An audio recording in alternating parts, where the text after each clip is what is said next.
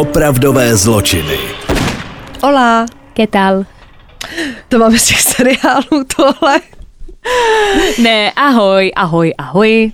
Zločinožrouti naši milovaní. Ano, doufáme, že se nám máte dobře. Já tím začínám hrozně často, ale říkám to vždycky schválně, protože mám pocit, že v té dnešní době se všichni tak jako trápějí a jsou smutní a tak, tak nebuďte smutní a netrapte se, jsme v tom všichni. A já musím říct, že já jsem se dneska ráno zvedla náladu, protože jsme s Luckou vyrazili do centra Prahy, holky. Těch vojáků, co se pochá- prochází po centru Prahy, to jsem normálně neviděla. To jsem neviděla. Hele, to byla normálně, když vemete dítě do cukrárny. Takže jestli vás jako baví uniformy, tak prosím vás, perfektní. Vstaňte si na osmou, jeďte tam k Pražskému hradu a máte hned tři den. No takhle, oni tam jsou jako celý den, ale takhle po ránu nebudete mít takovou konkurenci, tak. Že? Přesně, takže to jen tak jako mimochodem. A jinak... No a ještě pánům bychom měli dát nějaký tip. A teď přemýšlím, pánové, kam pošleme vás, no. Tyjo, kde jsou nějaký holky? Takový, no, to je, no, tak a ne, ne, počkej, opačně. Vy můžete k tomu hradu vyrazit taky, protože tam ty holky budou čekat na ty vojáky. A ty, co prostě nezbalí vojáka, tak můžete zbalit vy. A je to. Tradá. Furt si každý stěžuje, se není kde seznámit teď během korony, takže jsme na to přišli. Ale prosím vás, nemusíte za tu bránu. Přímo na tom hradě už je to takový samozřejmě horší, to víme. Tam už bych nikoho nelovila. Tam už bych nikoho nelovila. Ano, zůstaňte před nebeskou bránou. No, uh, já vždycky, když začneme točit, tak vám toho chci hrozně moc říct. A pak se to vždycky jako za, začne a já vlastně... Nevíš, co jsi chtěla říct. Hmm. A tak když tak to můžeš říct na konci, třeba se ti rozsvítí. Dobře. Jo. Perfektní. Budu v to doufat. Uh, dneska pro vás máme hroznou pecku, respektive Barunka pro vás má hroznou pecku, protože jste si o to dlouho psali a... Vaše prosby byly vyslyšeny. Je to tu.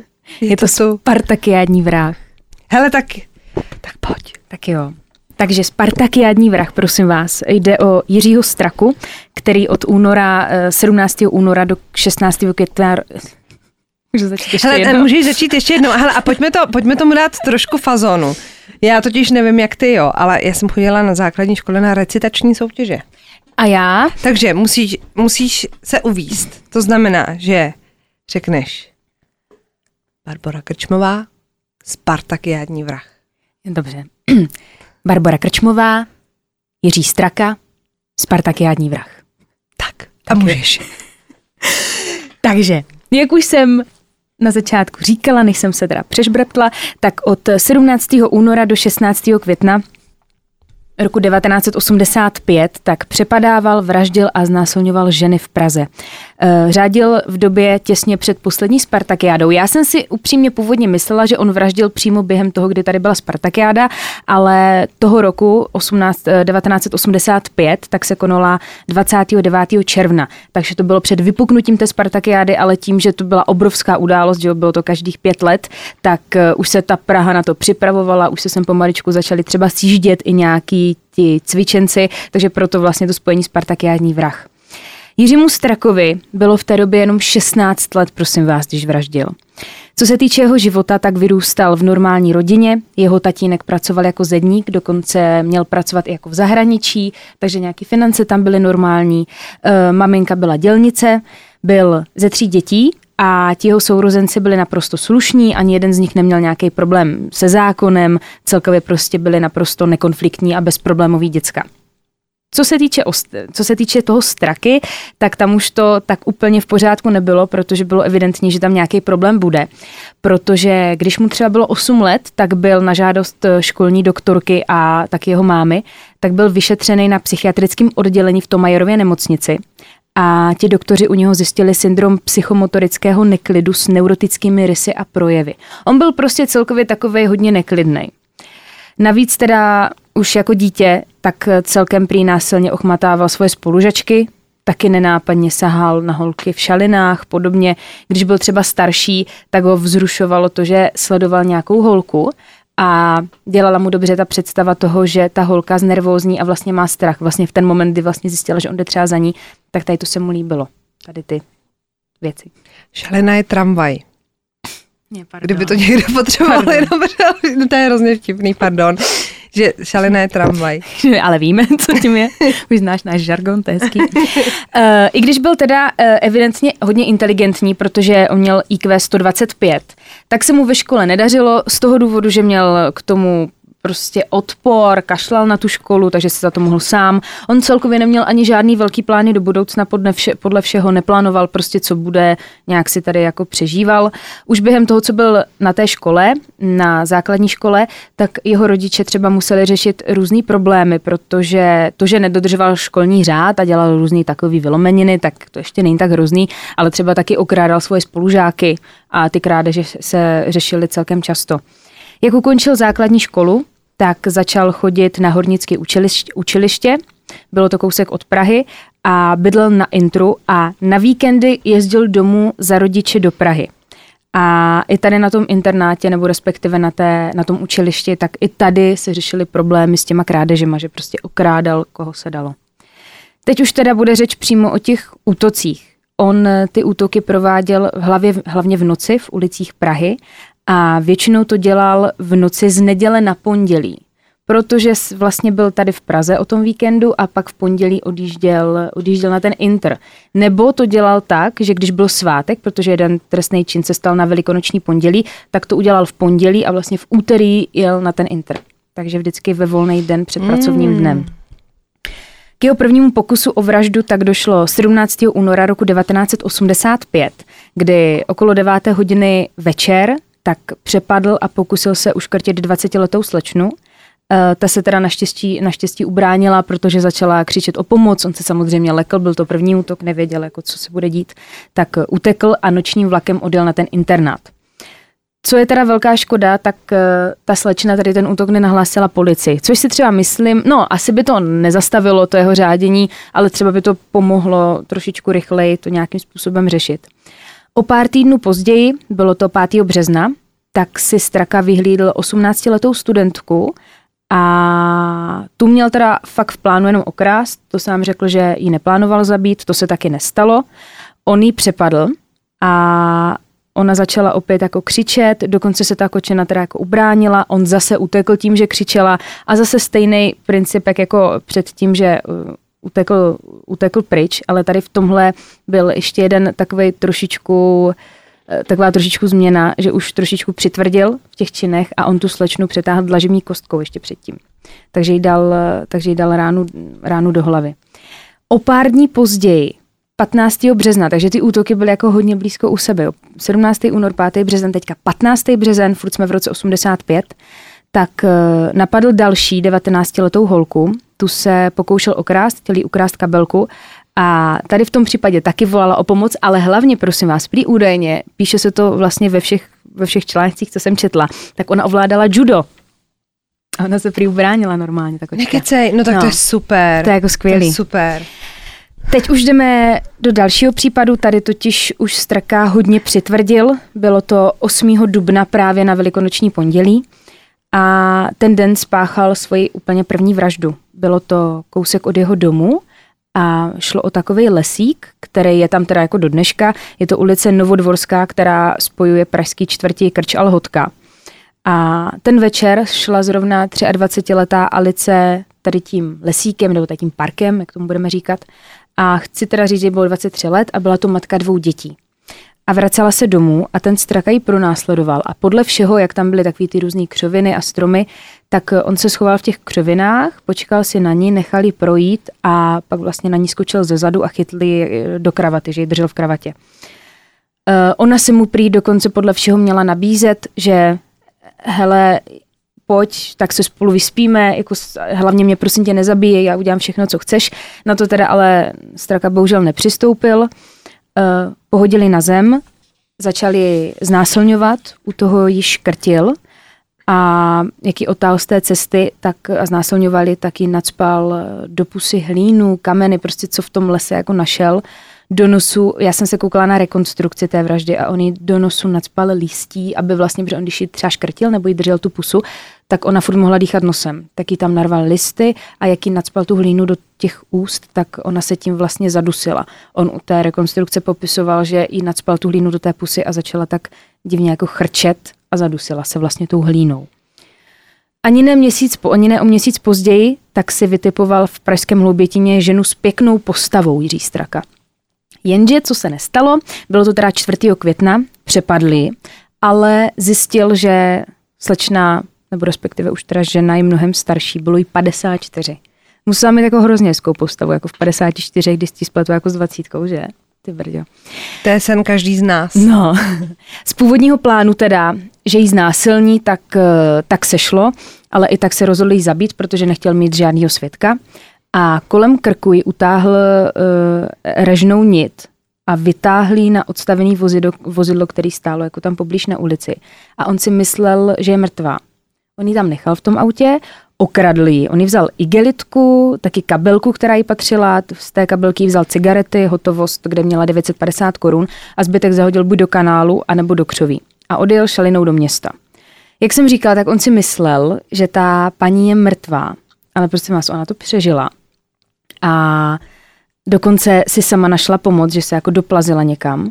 A co je teda, mě v životě nenapadlo, že to může být tak silný, ale pro tu paní to byl tak strašně brutální a traumatizující zážitek, že ona se z toho nikdy nedostala a brzy na to předčasně zemřela. Ona, ta její psychika to prostě neunesla a právě i tohle to se prý podepsalo na, to, na její smrti v podstatě. No, já když tě poslouchám, tak jsem to právě chtěla říct, že teď to, já to asi vyjádřím jako špatně, ale chápeme se, že jestli v tomhle případě to přežít je vlastně jako výhra. Jestli je to výhra, no. Protože jako pro to okolí samozřejmě, ježíšmarja, nikdo nechce umřít, ale nevím, jak to vnímají chlapy, ale my ženský prostě to, že vás někdo znásilní, je prostě tak strašně potupná záležitost a tak strašně jako... Hmm. Uh, citlivá, pro, jako ne, no, podle mě neexistuje nic horšího, co, co ty ženský jako můžete udělat.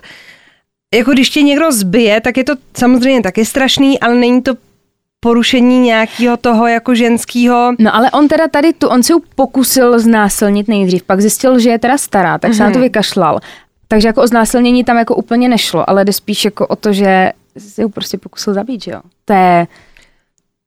A stejně prostě nějaký náznak toho znásilnění tam byl, takže jako jak říkáš, to už já si upřímně no, myslím, jako už jenom když chlap na tebe. Jako, no. Mm-mm, vůbec. Jako, já když, jsem se, tím... když se my jako holky popereme o chlapa a dáme si prostě do držky, tak to je prostě, no ne, chápeš, tak to no, tě jasně. Jako nezničí, ale tohle, že vás někdo takhle se, no vůbec jako se tě pokusí zabít, tak prostě to si v sobě jako neseš, no. Že jo. A to trauma bylo tak hrozně silný, no. Že se to vlastně podepsalo i na té smrti a o tom, že ona ten útok přežila, tak se Straka dozvěděl, až když ho zatkli. On tam uh, tvrdil pak taky při té rekonstrukci, že se šel další den podívat do toho auta a ona tam nebyla. Mm-hmm. Takže si jako, a byli tam nějací policajti, takže si myslel právě, že tam jako našli tu mrtvolu a je to vyřešený. A pak vlastně až po zatčení zjistil, že to mm. přežila ten útok. Jenže tím, že se tady na té paní sexuálně neuspokojil, což byla původní jeho myšlenka, proč tu ženskou přepadal, tak ještě ten večer, čtvrtého května, tak přepadl a znásilnil třicetiletou doktorku Věru. On potom, co... si myslel, že zabil tu starší paní, jak jsem říkala, tak zahodil ty věci a tak na zastávce Sokolovská nastoupil do tramvaje, do tramvaje, šikovná, směrem na Hloubětín a tady v té tramvaji si právě vyhlídl další oběť, šlo teda o tu doktorku Věru, on vystoupil zároveň s ní, sledoval ji a nakonec ji teda v Zelen, Zelenečské ulici před domem tam ji přepadl. Nejdřív ji omráčil ránou do hlavy a odtáhl ji vlastně za ten byt, to byla taková bytovka, a tam ji znásilnil a nakonec ji uškrtil její vlastní podprsenkou. Co je na tom hrozný, je to, že to tělo leželo před tím bytem, kde bydleli ve třetím patře její rodiče. Ne, a jsou fotky z toho ne. místa činu, kde vlastně leží ta mrtvola u toho vchodu, jo. A teď ještě, že ho po znásilnění oběšená, jako neskutečný, tam jsem četla nějaký výpovědi třeba těch sousedů, co tam bydleli.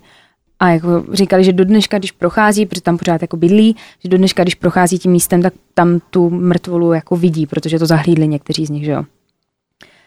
On potom, co zabil a znásilnil tady tu, tady tu doktorku, tak se vrátil zpátky do centra a odjel zpátky vlakem na Inter. To je prostě něco tak jako nepředstavitelného. Že, že to člověka jako nerozhodí, vy. Že to nerozhodí. Prostě, je, ti, je ti šestnáct a ty už tady v pořadí asi nějak třetí nebo čtvrtou ženskou prostě znásilníš. Teď tady tuhle tu ještě k tomu zabiješ, druhá ženská a ty se prostě zvedneš a jdeš na inter. Tohle mě prostě hlava nebere. Tady po té vraždě tak samozřejmě začaly ženský v Praze být obezřetný, začali se bát, protože tohle to nebylo úplně normální situace tady u nás, že by se tady pohyboval takový nějaký vrah. On nepřestával s tím svým řáděním a v květnu se rozhodl zaútočit znovu. Tentokrát šlo o osmnáctiletou holčinu, ta se jmenovala Ludmila. A jak teda k tomu bylo u předchozí oběti, tak i tady si ji vyhlídl v noční tramvaji. A trochu změna tady jako je, protože on se s ní dal do řeči a on nevypadal evidentně podle všeho jako úplně jako špatně, že by to byl nějaký podivin, vypadal jako normální mladý kluk. Tak se s tou Ludmilou dal do řeči s tím, že ji doprovodí domů. Ona na to kývla, šli spolu, šli teda spolu k ní, jako že, že ji doprovodí. A teď prosím vás, on jí začal povídat o sobě, ale jako křestní jméno, kde studuje. Takže on té kočce na sebe úplně všechno napráskal. A přišli teda k tomu jejímu domu nebo k tomu bytu, kde ona bydlela. Dokonce jí právě řekl on ten internát nebo ta škola, tak to bylo učiliště Ukladna. On jí řekl, kde je to učiliště, ředitel, prostě jak ho tam vysírá, já nevím jiný slovo. Prostě všechno jí o sobě řekl. Přišli k tomu domu a tam se to teda, tam se to zvrhlo, protože před vchodem ji brutálně napadl, začali škrtit. Ale pozor, tady je jedna změna, zase další. Ona ho, prosím vás, přemluvila k tomu, že to nebudou dělat tam před tím bytem a že si zalezou do sklepa, že tam je matrace. Nekyce. On na to přistoupil. Díky bohu za ty dary přistoupil na to. Oni šli teda dovnitř a ona využila chvilky, že byla jako nepozornej a rozběhla se do mezipatra a začala zvonit na zvonek. A on utekl, protože se lekl. Ale tady tímhle s tím vlastně ta Ludmila vlastně měla informace, veškeré informace, které by jako policie potřebovala pro to, aby ho dopadly. On na sebe práskl v podstatě ty nejdůležitější věci, což je jako vtipný. Takže tady ta slečna to přežila, o to ještě bude řeč, protože ta tomu pak hodně tomu případu pomohla.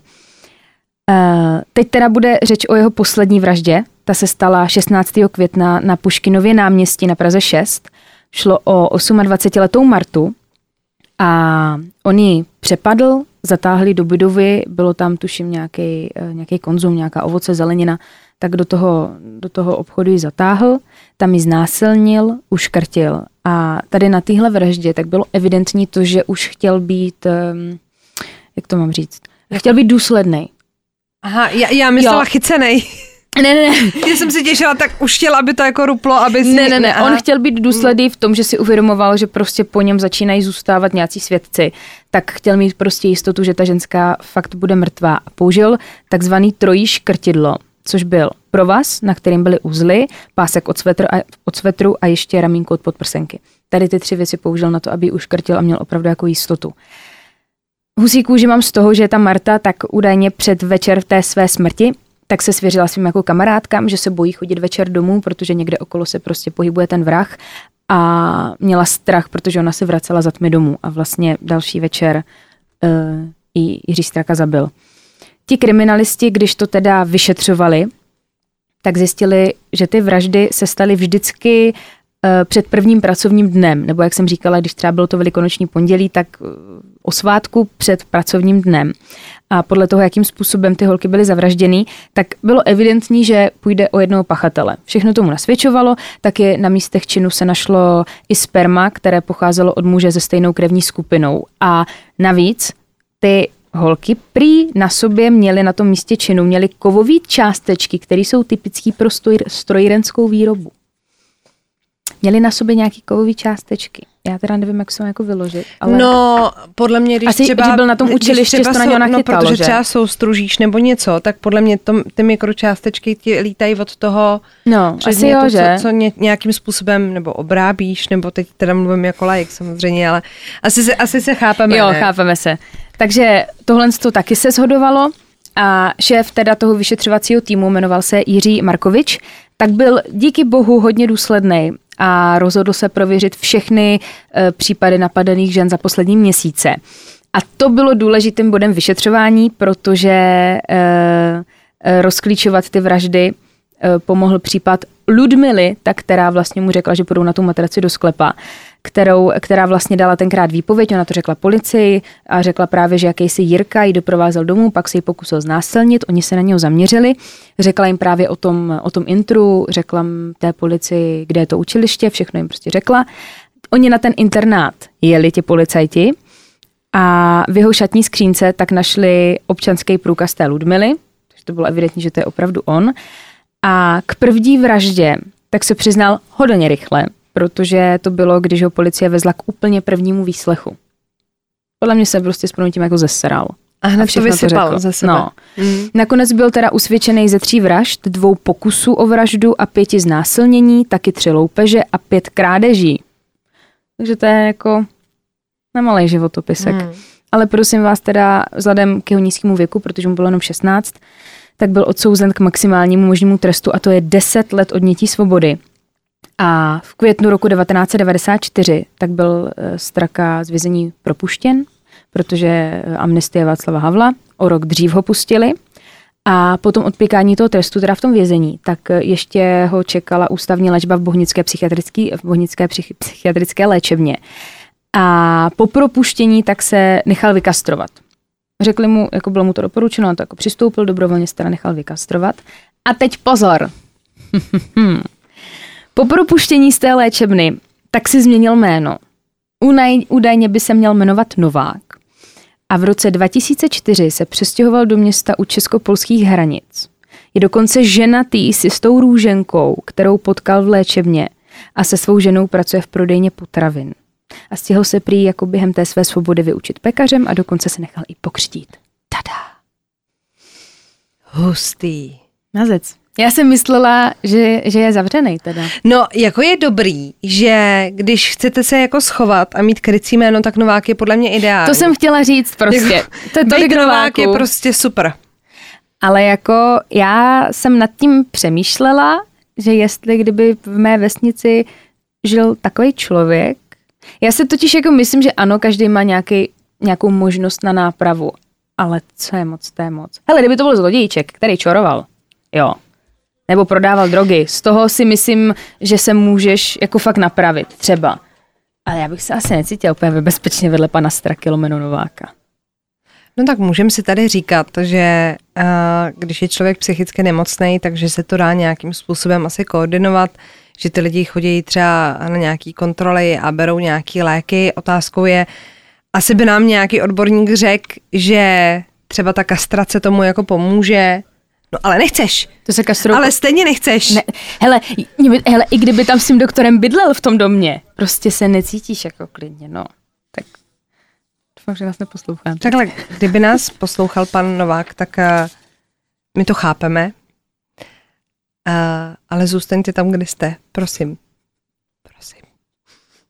Na česko-polských hranicích je fajn. Počkejte, když už jsme u toho, jo, tak jméno Novák samozřejmě jako nakrytí, to je skvělý. To jako John Smith, chápeš, to je prostě, ale nedávno jsme řešili nějaké jako jména a vyprávěla mi kamarádka o svojí kamarádce, která, prosím vás, se tak zamilovala do jednoho příjmení, že hledá ženicha s tím příjmením. Ne, že by se jako nechala přejmenovat, ale ona by se chtěla jmenovat Jahodová. A normálně cíleně opravdu, a je to mladá holka a hledá prostě chlapce, který, by se, teda, který se jmenuje Jahoda a který by si teda vzal. Vzala se tady nějaká Jahoda? Ja, takže kdyby tady byl třeba nějaký pan Jahoda, co nás jako poslouchal, a ne, že si budete vymýšlet. Ne, ne, ne, ukážte občanku hezky. Tak pokud se svobodní, bez závazků, dluhů a jiných průserů a jmenujete se Jahoda, tak jsem s váma. Hej, pane Hoda, je skvělé. Jako trošku si to podle mě jako slečna komplikuje, protože najít normálního chlapa bez závazků, průšvihů, exekucí a, a nevím, se jmenoval Jahoda. Jahoda, aby nějak vypadal ještě, tak, tak třeba jí to dopadne, ale Jahoda je jako hezký. Já jsem vždycky chtěla se jmenovat něco španělského nebo mexického, nějaká třeba Barbara Hernández nebo tak. No, nebo a vždycky třeba... jsem si myslela, jak se mě hrozně, jako bych si chtěla, vždycky jsem se těšila na tak, budu mi změnění příjmení. Ale podle všeho moje příjmení nebude změnění tak moc, jestli se vdám, což mě štve. Iniciály zůstanou furt stejný. Fakt? No, budu furt bk, jestli okay. Si vezmu toho, koho bych si vzala. No, takže pan Jahoda, no, tak... Um... Pan Jahoda je skvělý. Já, Já jsem zrovna teďka z okolností, jsme se s našima nějak bavili, jsem u nich byla a bavili jsme se o vtipných příjmeních. A... Mně se líbilo Knedlíčková. Já bych Kne... chtěla se jmenovat Lucie Knedlí... Knedlíčková. Lucie Knedlíčková. No já jsem právě chtěla říct, že teďka, protože pracuje jako, že často volá jako lidem při práci, a třeba pan Šourek teďka nedávno s ním mluvil. Ale to je ale hrozný, jako, a... já se tomu nechci jako smát, to je hrozný jako prvoplán, jo. No. Ale teď jsem, že opravdu tak to příjmení prostě bude mít spousta lidí. My jsme to kdysi hledali, že jako lidí, co mají příjmení Šourek, je tady hrozně moc. A ale tak je to, a třeba na základce, tak to... Hele, v dospělosti si myslím, že to je, hele, musíte prostě počítat s tím, že ti lidi se jako pousmějou, ale podle mě to dospěláci už berou tak jako s nadhledem. Ale jako na základní škole se takhle jmenovat, tak to obdivují všechny, kdo se zdravým rozumem zvládli základní školu. Na druhou stranu, na ty základce se vždycky najdou, za co vás jako buzerovat. Jo, no. A můžete se jmenovat, jak chcete. Ale zase všichni vás znali na té základce, když jste se jmenovali takhle. No tak hm. jako tak, za co se tě smáli na základce, tak no ne, chápeš, tak když se jmenujete Šourek, tak jak vám jako říkali? Mě se jako, sm- tak vám mě... říkali pindoure. Oni se smáli. jako... Oni se smáli i mým upřímení, mě no. říkali krčmice, dračice. To nemá podle mě společného s příjmením, ale no nic, tak uh... dobře, pojďme od příjmení. Ať vás tady neunudíme úplně. A já tady mám teda příběh zmizelý holčiny. Je, zas, a je no zase, a zase, zase nám budete psát. Ale já to mám ráda. Je, já nemůžu jet na dovolenou. Je, já jsem si rozmyslela, tak se nemůžete nikam. Takže buďte, seďte doma a buďte v bezpečí. To bude úplně nejlepší, jo? Takže já mám pro vás Natalee Holloway. Tak jdem na to. A taky úvod jako při recitaci, jak jsem to uváděla já. Ona je hrozně krutá. Tak jo, takže prosím vás. Lucie Bechinková, protože mě všichni píšou Bechinková, mm-hmm. tak Lucie Bechinková, Natalee Ann Holloway. Úklon, úklon. Natalee Ann Holloway se narodila dvacátého prvního října... Do... Října? My Říjný, jsme dneska Říjný. Krásně začali obě dvě. I'm sorry. Natalee Ann Holloway se narodila dvacátého prvního října devatenáct osmdesát šest, čiliže tajná informace, je to můj ročník. No, bohužel zmizela třicátého května dva tisíce pět. Byla to prostě typická studentka americká, která pár dní před svým výletem maturovala mm. na střední škole a vyrazila se spolužákama i s učitelema na cestu do Aruby. Taková jako dovča. Jako my jezdíme na školní výlety v přírodě, tak v Americe jedou trošku jinou ligu, mm. takže vyrazili do Aruby. My jezdíme na Lipno a oni tam. Já jsem byla v Chorvatsku jednou se střední školou. Tak to bude něco podobného, prostě wow. vyrazila na pomaturitní pobyt. Bylo jich tam docela dost, ale ještě než se dostanu k tomu pobytu, tak řeknu teda něco o ní. Jo? Mm-hmm.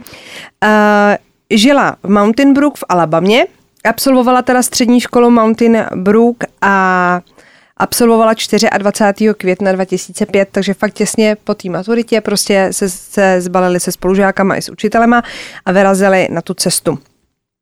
Byla to uh, jedna ze dvou dětí, skloňuji to správně, byla, byla jedním ze dvou dětí, tak, uh, který se narodili Daveovi a Elizabeth, tý budeme říkat Beth, potom dál, Hollowayovým, uh, a její rodiči se rozvedli v roce devatenáct devadesát tři. Ona a její mladší bratr eh, žili s maminkou. Mm-hmm. Ta se znova provdala za George Twittyho, takže ona se jmenuje... Twitty. Twitty. A tam je to bez E, jako I, jako spíš jako Twiggy to vypadá napsaný, ale je to Twitty. Yeah. A to byl významný alabamský podnikatel a rodina se teda pak přestěhovala do Mountain Brook v Alabamě z Memphisu v Tennessee s tou maminkou a její tatínek se pak znova taky jakoby oženil, ale kdyby někoho napadlo, že zmizela a byla unesená pro peníze, tak v době zmizení té dcery, já jsem si to pak schválně hledala, protože ti to jako napadne, byl Dave Holloway, čili její tatínek, pojišťovacím agentem pro State Farm v Meridian v Mississippi a její maminka Beth Twitty byla zaměstnána ve školském systému. Takže dělala prostě ve školství v Mountain Brook, což znamená, že ani jeden z nich neměl jako práci, kdy jako je nějaká velká finanční. Ne, neříkám, že se jako měli špatně, ale asi to není na první dobrou na jako dvojice, mm. po který byste chtěli jako výkupný. Tak, ona teda absolvovala dvacátého čtvrtého května tu školu, dvacátého šestého května ve čtvrtek v roce dva tisíce pět uh, přijala Natalee a sto dvacet čtyři dalších absolventů střední školy Mountain Brook High School na Arubu na pětidenní neoficiální promoční pobyt. Podle učitelů se teda... Uh, s žákama setkávali v určitý čas, nebylo to tak, jako že by jim stáli za zadkem a pořád je jako kontrolovali, ale vždycky se někde jako sešli, dali si nějaký čas a místo, aby jako věděli, že je všechno v pořádku. Na druhou stranu je tam sto dvacet čtyři dětí. Pochybuju, že jako přepočítávali, ale dobře. Uh, nějak to jako korigovali. Vtipný je, že třeba v hotelu, kde byli ubytovaní, což byl hotel Holiday Inn, jim bylo sděleno, že už příští rok je určitě nečekají, ať už určitě nejezdějí, protože prý dělali takový bordel, že už je tam nikdo nechtěl. Uh, že prý to je svědectví z toho hotelu, kde samozřejmě tak ty hosti si stěžovali, že jo, nezřízeně se pilo každou noc. A ne, na, pokojích, na pokojích logicky nebyl klid, takový ty přebíhačky, že jo, jak se střídali na těch pokojích. Uh, logicky pila i Natalee, ta podle svých spolužeček pila až moc. Otázka je, co znamená pila až moc. Co znamená pro holky moc? Takhle. Podle těch svědectví, z těch výslechů, tak se kvůli kocovině dvakrát nedostávala na snídani. Ježiš, to je moje holka. Což je samozřejmě hrozná škoda, no ale počkej, pokud tam bude dobrý snídani. To poznáte podle toho, že si můžete, no tak drink, tam ještě ne. Ale moje kamarádka razí heslo, že hotel poznáš podle snídaní a když u snídaně nedávají bublinky, tak je to špatný hotel. Já teda jsem hodně snídaní zaspala právě. No já, já taky, to je špatný. Mně teda stačí po ránu jako fresh, nemusím být ten bublinky, ale když vám udělají čerstvý fresh, tak je to podle mě jaký dobrý znamení, jakože ty snídaně budou dobrý. Nicméně dvakrát teda nepřišla kvůli kocce na tu snídani. Natalee naposledy viděli její spolužáci v pondělí třicátého května kolem půl druhé ráno, když odcházela z baru a nočního klubu Carlos and Charlie's. A den na to, respektive jakoby ten samý den, protože to bylo nad ránem, že jo, tak už měli odlítat zpátky toho třicátého května. Hmm. A ona nedorazila na letiště, takže ji začali hledat. Já teda nevím, jestli přece neměl každý ten žák jako svůj pokoj, ale prostě nedorazila hmm. na to letiště. Mně to prostě přijde jako z holčičího hlediska jako hrozně divný, že přece s někým jako bydlíš na tom pokoji nebo máš nějakou kamarádku, která prostě tě že bude nemá jako postrádat. Že? Nikdo, no, no. no, ale tak jestli prostě za to uměla vzít, tak třeba věděli, že když má jako špičku, takže prostě třeba dorazí rovnou tam, mm, nebo prostě tam, možný, jo. No. Tady třeba Barunka, když má špičku, tak taky vím, že prostě to může být jako divoký, takže já už bych se nedivila ničemu. No, nicméně teda, teď jsem se v tom tady ztratila. Jo, hledali v jejím hotelovém pokoji, tam našli zavazadla i pas, to znamená, že z toho hotelu neodjela, že by prostě se ztratila jo. někde jako cestou. A její spolužáci uvedli, že ji naposledy viděli opustit teda ten noční klub a opouštěla ho se třema místníma klukama. Výstražný vykřičníky v hlavě už teď. sedmnáctiletý Joran van der Sloot a potom tam byly dva bratři Deepak Kalpoe a Satish Kalpoe. Já doufám, že to čtu správně, ale tohle je prostě takový jako náročnější. To jsou jména teda. Všichni tři muži byli vyslýcháni a řekli teda, že Natalee vysadili před hotelem nad ránem a tím, že policie neměla žádný jako důkazy, prostě kluci jako vypověděli, vyhodili jsme ji před hotelem a odjeli jsme si prostě po svým.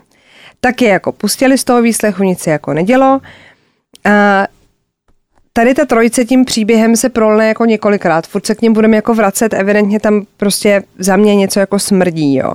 Bezprostředně potom, co teda Natalee zmeškala ten let, protože zbytek té školy teda odletěl zpátky, a, tak její matka i ten nevlastní otec přeletěli soukromým letadlem na Arubu, což tady mně přišlo taky zvláštní, jakože on evidentně teda ty prachy měl, ten nevlastní táta. Nevlastní měl, no. Ale jako o ty prachy se nikdo nepřihlásil, takže uh, do čtyř hodin po přistání na ostrově uh, se teda sešli nějak jako s tou policií, ubytovali se, uh, policie jim říkala, hele, máme tady prostě nějaký tři kluky, který evidentně jako viděli naposled, že to jsou prostě lidi, kteří měli vyhodit jako u toho hotelu.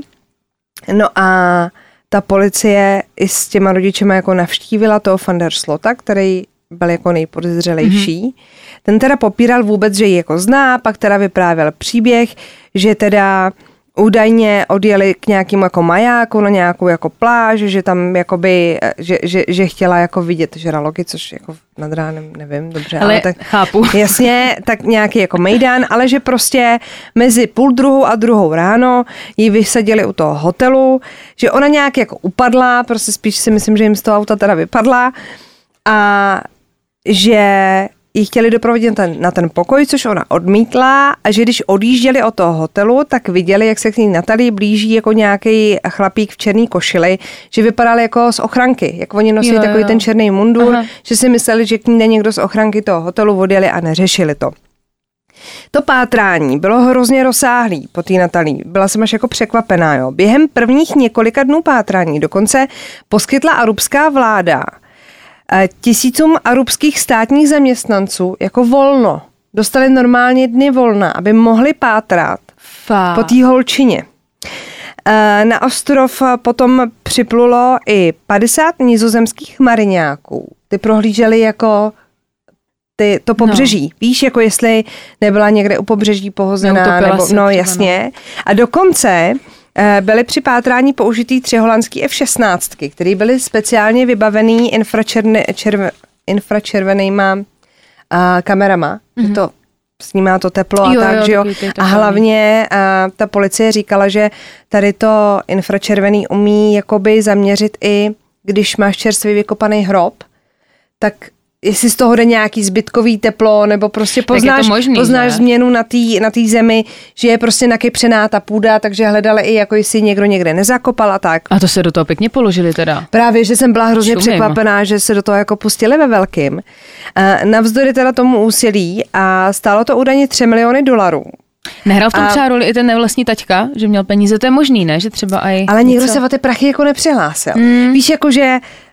Uh, Může to být jedna z variant, že třeba tu Natalee někdo unes, něco se nepovedlo a už jako nestihl si říct o to výkupný. Jo, jo. I to by mohla být jako varianta, ale ta policie ji tam nikdy nezmínila. Nikdy jako, mm, nikdo se nezmiňoval vám... o tom, že by to bylo jako ve hře. Uh, ta Beth, ta maminka Natalee, uh, bydlela teda v tom samém hotelu, v tom samém pokoji, kde bydla její dcera, pak se teda uh, přestěhovala a...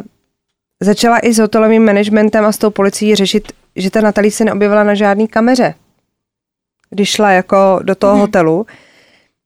Tam potom se trošku lišily jako nějaký výpovědi, jestli vůbec ty kamery fungovaly. Ona sama, ta maminka, tvrdila, že údajně v tu noc nebyly v provozu. To podala potom v nějakém rozhovoru a v roce dva tisíce šest nějakým jako novinám. To já beru jenom jako jo, jo. jo výcuc. Ale policejní komisař, který to jako vyšetřoval, byl vedoucí toho vyšetřování a až do svého odchodu do důchodu v roce dva tisíce pět tenkrát uvedl, že ta Natalee nemusela procházet lobby, aby se vrátila do svého pokoje. To znamená, že na té kameře stejně nemusela být, že by jim to jako stejně nemuselo pomoct, jo? Že i kdyby tam nebyla, neznamená to, že do toho pokoje prostě nedošla. Jo. Jestli v té době nebyly třeba kamery, tak my jsme teď zvyklí na to, že ty kamery jsou jako všude. všude no. Ale tohle je prostě furt jako patnáct let zpátky. Tak třeba na těch chodbách a tak ty kamery jako nebyly, že jo? Mm, to těžko, je pravda, těžko no, prostě říct, doba. no.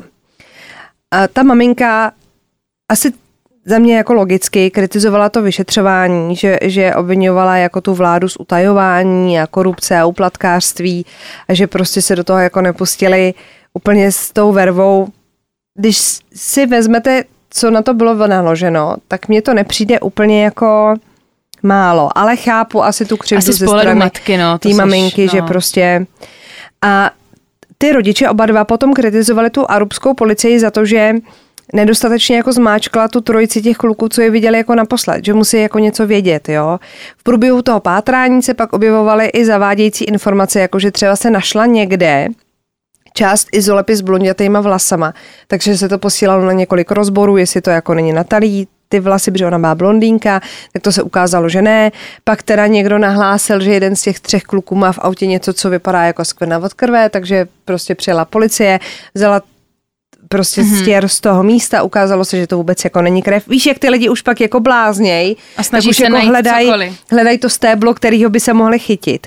A maminka Beth založila Natalee Holloway, Holloway Resource Center, který nabízí pomoc těm rodinám, kterým se někdo ztratil a pomáhá potom schromažďovat třeba i nějaký finanční jako prostředky pro pátrání mm-hmm. po těch zmizelejch a tak, anebo třeba i pomoc rodinám, kdy se někdo jako ztratil, pak se našel a samozřejmě mm-hmm. je to i tak pro tu rodinu hrozně jako náročný, takže je hrozně hezký, že že se to v těch lidech jako takhle vezme, viď? Jakože že že tady takový jako utrpení zážitek. A špatný zážitek a furt to není jako, nemá to dobrý konec, že prostě se rozhodneš založit nějaký takovýhle centrum, nějakou organizaci, která pak jako pomáhá, což je prostě super.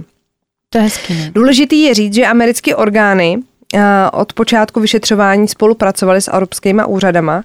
Americká ministryně zahraničí v té době toho nejaktivnějšího pátrání, což byla Condoleezza Riceová, novinářům řekla, že Spojených států jsou... Men, promiň, jak se jmenovala? Condoleezza Riceová.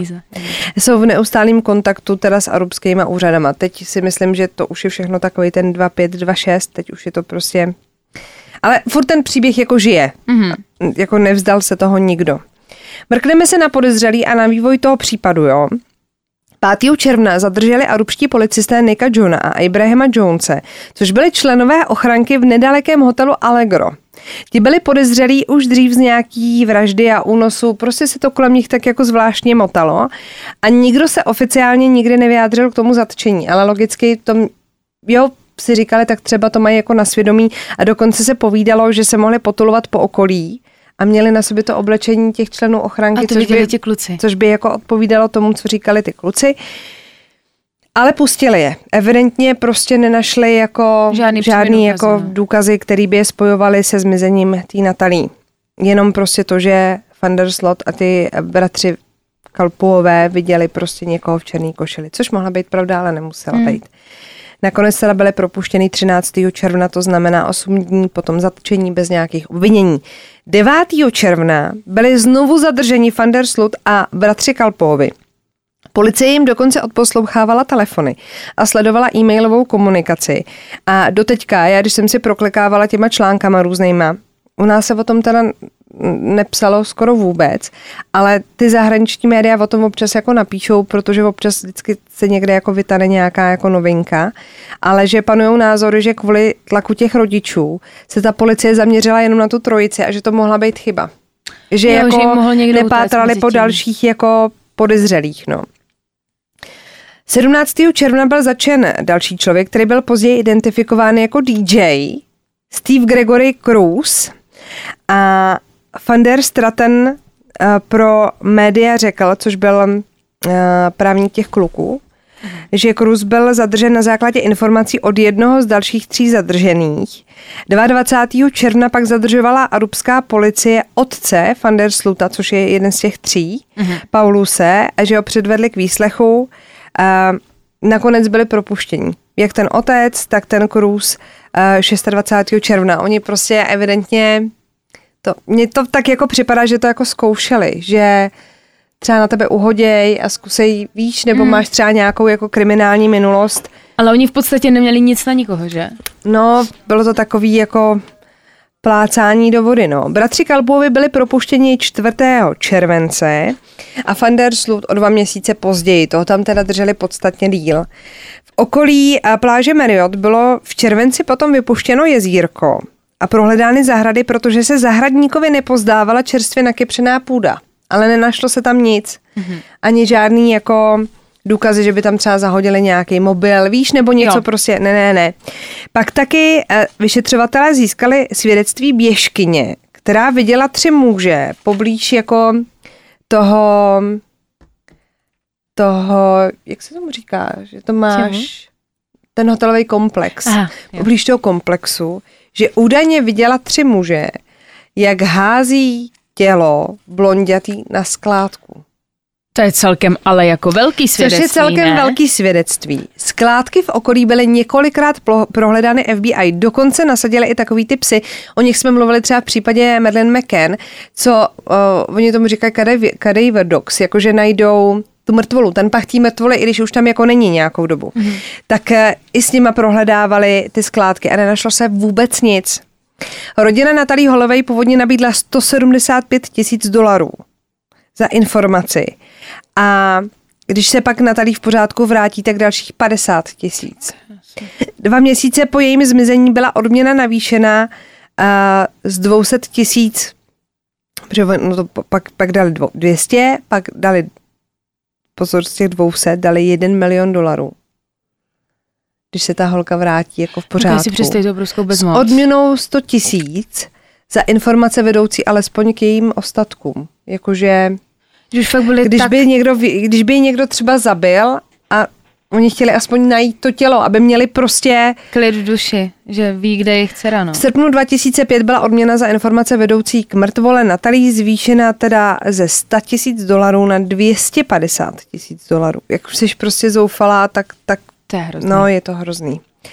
V průběhu dalších měsíců poskytl jeden z té trojice van der Sloot několik rozhovorů, které vysvětlili teda jeho verzi událostí, nebo on ji tam jako vysvětloval. A nejzvláštnější rozhovor byl vysílaný na stanici Fox News v březnu dva tisíce šest. Během toho rozhovoru van der Sloot naznačil, že s ním chtěla mít ten Natalee sex na pláži. Ne, nemyslím ten drink, jakože sex na pláži, ale že chtěli mít sex, když byli na pláži. A nedošlo k tomu, protože u sebe neměli kondom. A ona, že chtěla zůstat jako dál na pláži, že jako romantika, že to bylo jako hezký, ale že on musí jít druhý den ráno do školy, takže chtěli jít jako domů. A že ji teda údajně na té pláži nechal a šel domů. Takže upravil jako to svědectví. Jo, rozumím. Že, že teda uh, ji vysazovali před tím hotelem. Jo, jasně, oni ti tři původně říkali, že ji vysadili tím autem. No, a tam byla ochranka a teď, ona, a teď, a teď najednou no, sexík a teď on teda na pláži. Tvrdí, že je sexík na pláži, že ji tam jako nechal. On teda pak řekl, že se styděl za to, že nechal tu holku na pláži, proto si vymysleli to, že ji odvezli do hotelu. Pak teda ale popřel i to, že by na té pláži byli. Takže on se v tom tak jako trošku... se zamotával, to bylo prostě, no. Hlavní vyšetřovatel pak řekl, že Aruba utratila za vyšetřování přibližně tři miliony dolarů, což bylo pozor, přibližně čtyřicet procent provozního rozpočtu tamní policie. To je prostě neskutečné. Což jako se... říct, že to jako odflákli a přitom půlka toho rozpočtu šla na hledání po té jedné holčině. To je neskutečný. Taky řekl, že podle jeho názoru zemřela Natalee na předávkování alkoholem nebo jinýma drogama a někdo ze strachu jen její tělo ukryl. A tomu by uh, odpovídaly i ty indicie z výpovědí spolužáků, že teda za to uměla jako vzít. jedenáctého dubna dva tisíce šest vydal Dave Holloway, tatínek Natalee, knihu nazvanou Aruba, tragický nevyřčený příběh Natalee Holloway a korupce v ráji. Takhle dlouhý název to má, já jsem to, to, to jako přeložila, ale uh, ono je to v holandštině. A je to přeložený i do angličtiny a ten název jsem vám já přeložila do té češtiny, ale asi ho v té češtině předpokládám nikdo jako nepřekládal, museli byste asi do angličtiny, ale je to o tom pátrání teda po té dceři. Policie se pak pokoušela s případem spojit další lidi, kterých zatkla v souvislosti s jinými únosy anebo vraždami, ale nikdy se to nepovedlo. šestnáctého dubna dva tisíce sedm zahájil vyšetřování na Arubě kombinovaný arubsko-nizozemský tým. Trojice chlapců, opět se vracíme k té trojici, byla začená znova v roce dva tisíce sedm, kdy se policie pokoušela prohledat moře, kam by mohli chlapci tělo hodit, ale ani tentokrát se nic nenašlo a všichni tři byli propuštěni v roce dva tisíce osm.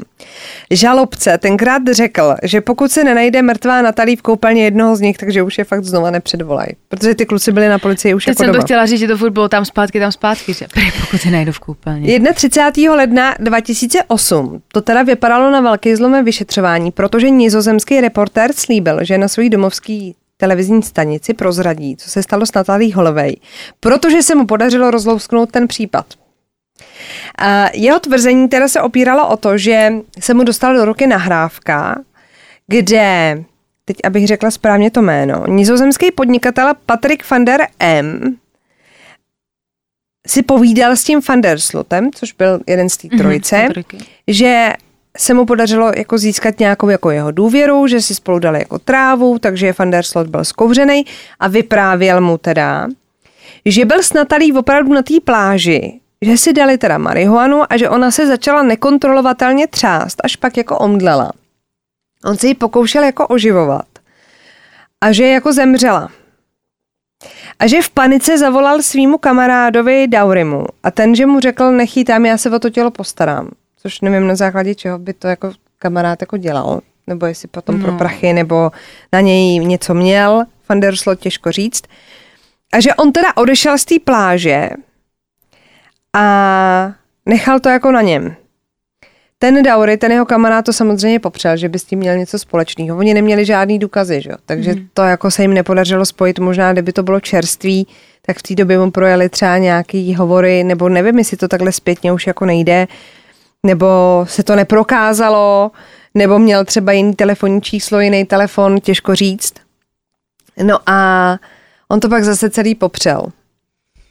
Že byl jako zhulenej a že vlastně si to jako vymyslel nebo prostě plácal blbosti a dokonce ho ani nepředvolali, protože podle policie ta nahrávka nebyla dostatečný důkaz, což jestli byl jakoby zkouřenej, tak asi jako jo, yeah. no, asi to není úplně. V březnu dva tisíce deset pak van der Sloot uh, chtěl dvacet pět tisíc dolarů od Nataleeny matky Beth a požadoval, aby mu poslala ty peníze na účet a on jej za to řekne, kde je tělo mrtvý Natalee. Já už prostě toho ne, kluka, ne, už jenom při tom vyprávění ho začínám nenávidět. Nesnáším ho. Um, dostal ty prachy, označil místo, ale policajti na něm nic nenašli. Takže to zase byl nějaký jako výstřel do tmy. třicátého května dva tisíce deset, to znamená v tom samém roce, kdy teda se pokoušel tady o nějaký jako prachy, nevím, jestli mu ty prachy pak nechali, těžko říct. Um, třicátého května dva tisíce deset byl zatčený v Peru. Tam dělal. Za vraždu ženy jménem Stephanie Flores, která byla nalezena uškrcená v hotelovém pokoji. Po přiznání k trestnému činu byl odsouzen k dvaceti osmi letům vězení a potom mu potenciálně, když si odsedí ten trest, hrozí vydání do Spojených států za vydírání, že chtěl ty prachy od té maminky. Mamince. A no ale jako smrdí to. Jako ten frajer, extrémně. Je to div... Hele, ono už podle mě ukazuje jeho charakter i tady to jednání s tou matkou. A i jestli pak zabil ženskou v Peru, tak si myslím, no, že se nemáme o čem bavit. Ale říkám si, aspoň řekl, kde je to tělo, víš. No, ale říkám si teda, i kdyby to fakt tak jako bylo, že se prostě zhulila a nesvádlo to, jako to její tělo, tak sakra to přece řeknu, když on za ní. Víš co, jako, že třeba fakt v tom neměla jako prsty, ale proč to pak tak debilně kryjí? Tak jestli měl nějaký průšvih na krku, mohl být třeba v podmínce za něco, mm. tak se jako lekneš. To... Takhle, nevomlouvám to v žádném no. případě, jenom se snažím jako najít jako důvod, proč. A nebo jí třeba fakt mohla jako ublížit, to, to se prostě už nikdo nedoví. Ale tak jako tak od dvaceti osmi no, let. No od toho kluka to prostě fičí, vám říkám.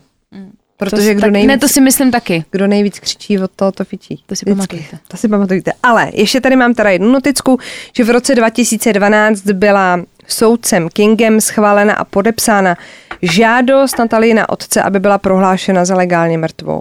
Mm-hmm. Ta maminka byla teda proti, ale asi. Ale tělo se doteďka nenašlo a je to prostě strašný. To je zase další případ toho, kdy nedokážu pochopit, kdy může prostě člověk zmizí z povrchu zemského. A to on dokonce ještě v jednom z těch výslechů, to jsem zapomněla říct, tam plácnul, popřel to potom v zápětí, že ji prodal do otroctví. Já jako nevím, jestli mu to přijde jako vtipný, že si dělá jako prdel no. takhle z těch lidí. No, strašně jako vstřílel jako do tmy. A podle mě by bylo hlavně trestný i to, jakože furt popírá nějaký svoje no. jako... No, takže nebojte se, ať vás to neodradí k ježdění na dovolenou, dávejte si pozor na místní chlapce. Nechoďte horším, s klukama na pláži. No, v horším případě uh, se nevrátíte vůbec, v tom lepším si můžete přivíct třeba outěžek. Nebo nějakou hezkou nemoc. No, ježiš, to vypra... Pozor, to vyprávěl tady náš kolega. A teď ježiš, a nebudeme jmenovat, aby se, kdyby to někdo poslouchal. Že jeho kamarád se vrátil z nějaký dovolený a říká, člověče, potkal jsem tam holku. A ona mi teď volala, že to, a teď jako čekáš, víš, že má třeba kapavku, syfilis, AIDS, nevím, něco jako takovýho. A ona mu volala, že má koronavirus. Říkám, jak no se ta doba, jak se ta doba mění, že? Ale jsou momenty, kdy si oddechnete, že můžete mít jenom kor- koronavirus. Hej, ten vás zestají ta doba. Takže pozor na to, s kým se na dovolené spustíte. Uh, mějte se nám krásně a vy, co koukáte na YouTube, dejte nám odběr a like a, a tak. Znáte jo. to. Děkujeme, budeme moc rádi, když mačknete na odběr. Tak pa, pa, pa. Ahoj.